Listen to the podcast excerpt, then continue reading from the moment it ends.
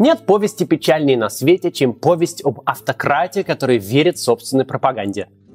Владимир Путин два дня подряд перечислял список угроз, которые обществу несет интернет, а также привлечение с помощью этого самого интернета молодежи к протестам. Еще раз скажу, вот сейчас только по ходу движения поговорили с министром, например, по преступлениям в сфере информационных технологий.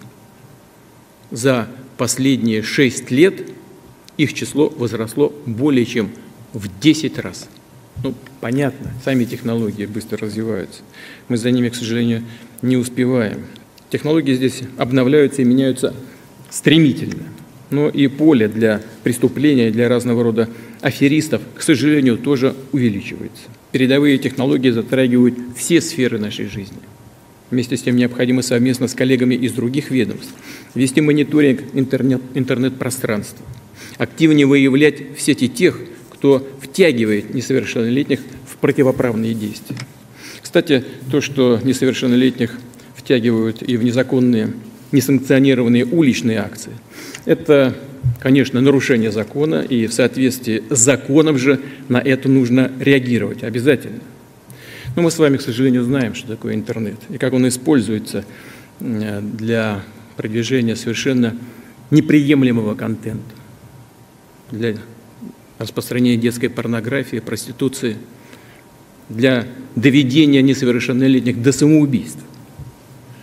Но кто бы и под каким бы ни было предлогом, под каким бы то ни было соусом, не пытался хладнокровно использовать детей для достижения своих собственных эгоистических, харьковых целей, мы никогда не должны забывать о том, что это наши дети – Самое серьезное внимание нужно уделить борьбе с экстремизмом. Прошу жестко пресекать пропаганду национализма, ксенофобии, религиозной вражды и насилия. Привлекать к ответственности провокаторов, которые сами убегают, прячутся, а если их ловят за руку, раскаиваются, а людей это толкают на путь правонарушений.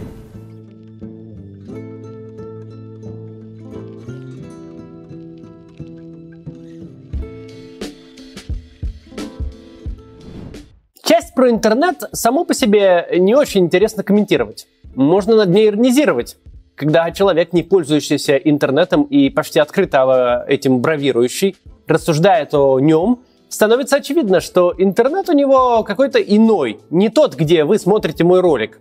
Это интернет в распечатанных красных папочках, по которому только и ходят, что педофилы и наркоторговцы. Это печально в том смысле, что в стране, где без IT-сервисов уже физически сложно выжить, даже если вы пенсионерка в глухой провинции, гигантским объемом властных полномочий наделен человек, с большим трудом представляющий себе устройство типа мышь. Печально, но ожидаемо.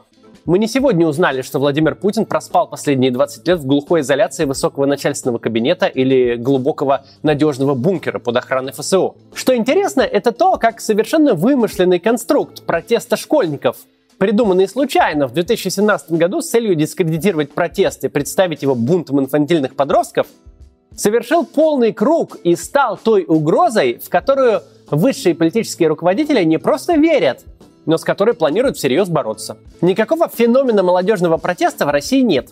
Средний возраст участника протестной акции около 30 лет. Никакой агитации, нарочно направленной на молодую аудиторию, не ведет ни одна из значимых сил в оппозиционном движении – и совсем не только потому, что такого рода агитация вызвала бы особую аллергию репрессивных органов, поставила бы политиков в двусмысленное положение и дала бы реальную почву для спекуляций на тему политической педофилии. Нет, есть базовая практическая причина того, что дети и подростки не целевая аудитория лидеров протеста. Эту причину очень легко увидеть, если не жить в фантазийном мире Владимира Путина, созданном его же пропагандой. Все нулевые годы и вплоть до середины десятых типичный российский молодой человек, школьник или студент, был лоялистом. Лоялистом в большей степени, чем его родители, чем бабушки и дедушки. Чтобы понять, почему так было, давайте попробуем разобраться, чем молодежь отличается от не молодежи. Есть очевидная разница. Молодежь моложе всех остальных. У них в среднем, за редким исключением, нет серьезных проблем со здоровьем. Они, как правило, не обременены семьей и работой на них не висит груз ответственности за других людей. В своих решениях они не ограничены ипотекой, которую надо платить, детьми, которые хотят есть, и что характерно каждый день, машиной, которую нужно заправлять, начальником на работе со своими представлениями о прекрасном. Молодежь счастливее всех остальных. Исследование уровня счастья рисует очень четкую кривую. Она достигает пика к 18 годам, а затем только снижается. Снижается непрерывно до 50 лет. Потом снова начинает расти, и к середине седьмого десятка вы вновь чувствуете себя неплохо. Но все равно не так, как 18. Это можно видеть на цифрах, но можно вывести и логически. Молодым и здоровым быть существенно лучше, чем кем угодно еще. Но главное в контексте нашего разговора – молодежь не сталкивается с государством. Если государству хватает ума не трясти своей идеологии, не навязывать себя через систему образования, не загонять людей в пионеры и комсомольцы, не заставлять отсиживать на собраниях, приносить клятвы, носить галстук и значок, изучать научный коммунизм, то молодому человеку становится очень непросто оценить качество государства, в котором он живет – увидеть и почувствовать на себе реальные последствия политических решений. Зарплата, налоги, квитанции за свет и воду, э, разрешения, лицензии, штрафы, суды, полиция, цены на еду и лекарства, очередь в поликлинику и запись на операцию. Ты не сталкиваешься с этим, пока это забота родителей. Пока у тебя просто есть карманные деньги, за которые не нужно отчитываться, заполнять декларацию, за которые не вызовут повесткой в налоговый орган по месту регистрации. Очень легко купить историю про вставшую с колен страну, вежливых людей, которые вернули Крым в родную гавань, виртуальную войну с Америкой, весь пропагандистский дискурс о сильном и безальтернативном лидере, когда ты не имеешь дела с результатами его деятельности в реальной жизни. Доллар взлетел два раза, а реальные доходы падают шестой год, жизнь стала хуже и беднее. Но никакие адекватные родители не переложат эти последствия, эти счета за пропагандистское величие на детей, за исключением совсем уж экстремальных случаев, никто не станет экономить на еде, одежде, образовании, на всех базовых потребностях своего ребенка. Это проблема взрослых, как извернуться. Взять вторую ставку или найти вторую работу, отказать себе в походе в ресторан, в новой шубе, поездке в Турцию, чтобы ребенок был обеспечен. Поэтому школьники и студенты относятся к государству в целом довольно лояльно. Или, по крайней мере, безразлично. Сложно ведь не любить то, чего не видишь. Сложно оценивать то, с чем не сталкиваешься. Не очень понятно, как средний подросток, который не занимается инвестициями, не ведет собственные СМИ, не ездит за рулем, не дает взятку, не участвует в государственных и муниципальных закупках, может почувствовать все те пороки, которые мешают государству расти и развиваться. Коррупцию, незащищенные права собственности, э, репрессивное законодательство, перекос полномочий в пользу силовых органов. Для подростка, опять же в среднем, Просто не может быть иного образа, иного впечатления от аппарата управления, кроме того, который транслирует пропаганда.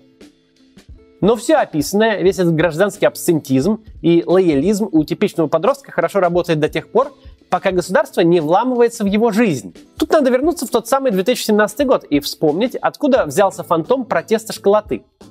А взялся он из облетевших сеть роликов, где учителя и завучи агрессивно прорабатывали детей – фактически напрямую обзывали врагами народа и стращали ужасными перспективами в случае участия в протестной акции. Ровно в этот момент в жизни тех, на кого летели проклятия собственных же преподавателей, впервые появилось государство.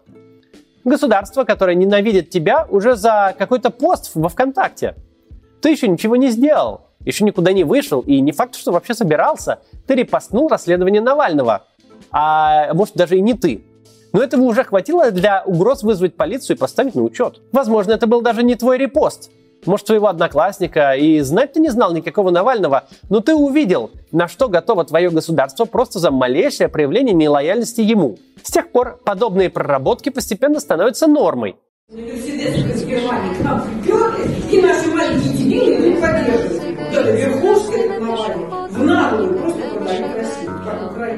Мы регулярно слышим все о новых бюджетах на работу с молодежью, о возрождении института школьных политруков, о навязчивой идее политических руководителей вернуть себе молодежь, которую из-под носа уводит подлый дудочник Навальный. Нас уже не изумляют новости о директоре школы, который пишет донос на собственную ученицу за ее посты во ВКонтакте.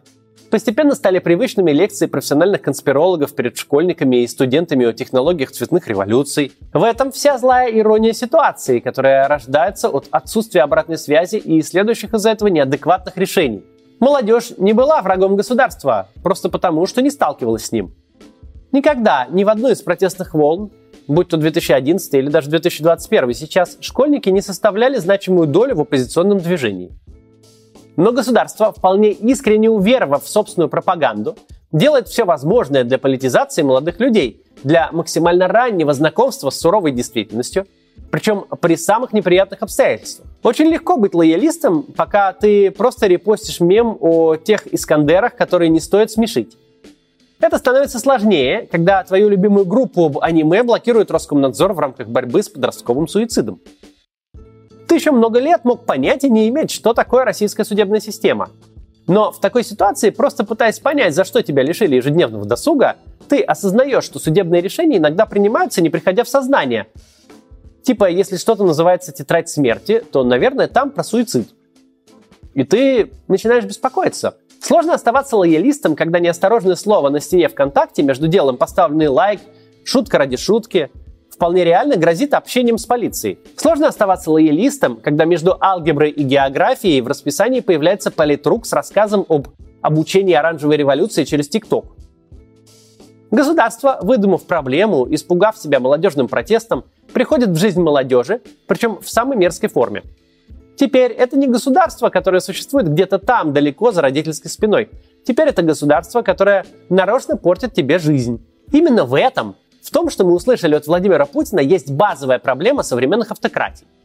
Режимы типа нашего вполне осознают все проблемы со своей легитимностью и, как следствие, с устойчивостью. Обо всех явлениях окружающей их действительности они вынуждены рассуждать в терминах угроз и вызовов.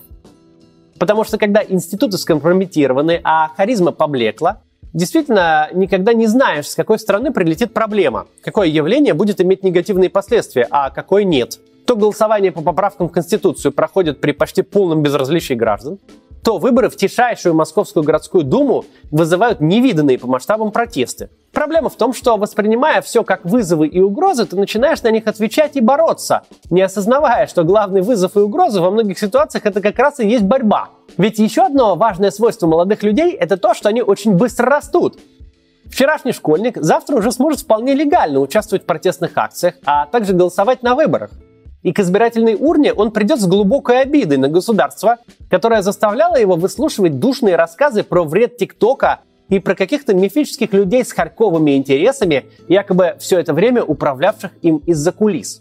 Но кто бы и под каким бы ни было предлогом, под каким бы то ни было соусом, не пытался хладнокровно использовать детей для достижения своих собственных эгоистических харьковых целей, мы никогда не должны забывать о том, что это наши дети.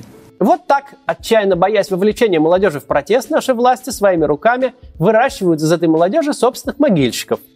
Это очень интересный процесс. Будем за ним наблюдать и по мере возможности будем участвовать, рассказывая молодым людям, которые подписаны на мой канал и смотрят его, как все это работает. Подписывайтесь. Если интересно, кстати, посмотрите итоги десятилетия правления Владимира Путина, последнего десятилетия. Он правит 20 лет, но последнее десятилетие ему особенно удалось. Если не видели, посмотрите тот ролик. Ну вот, до завтра.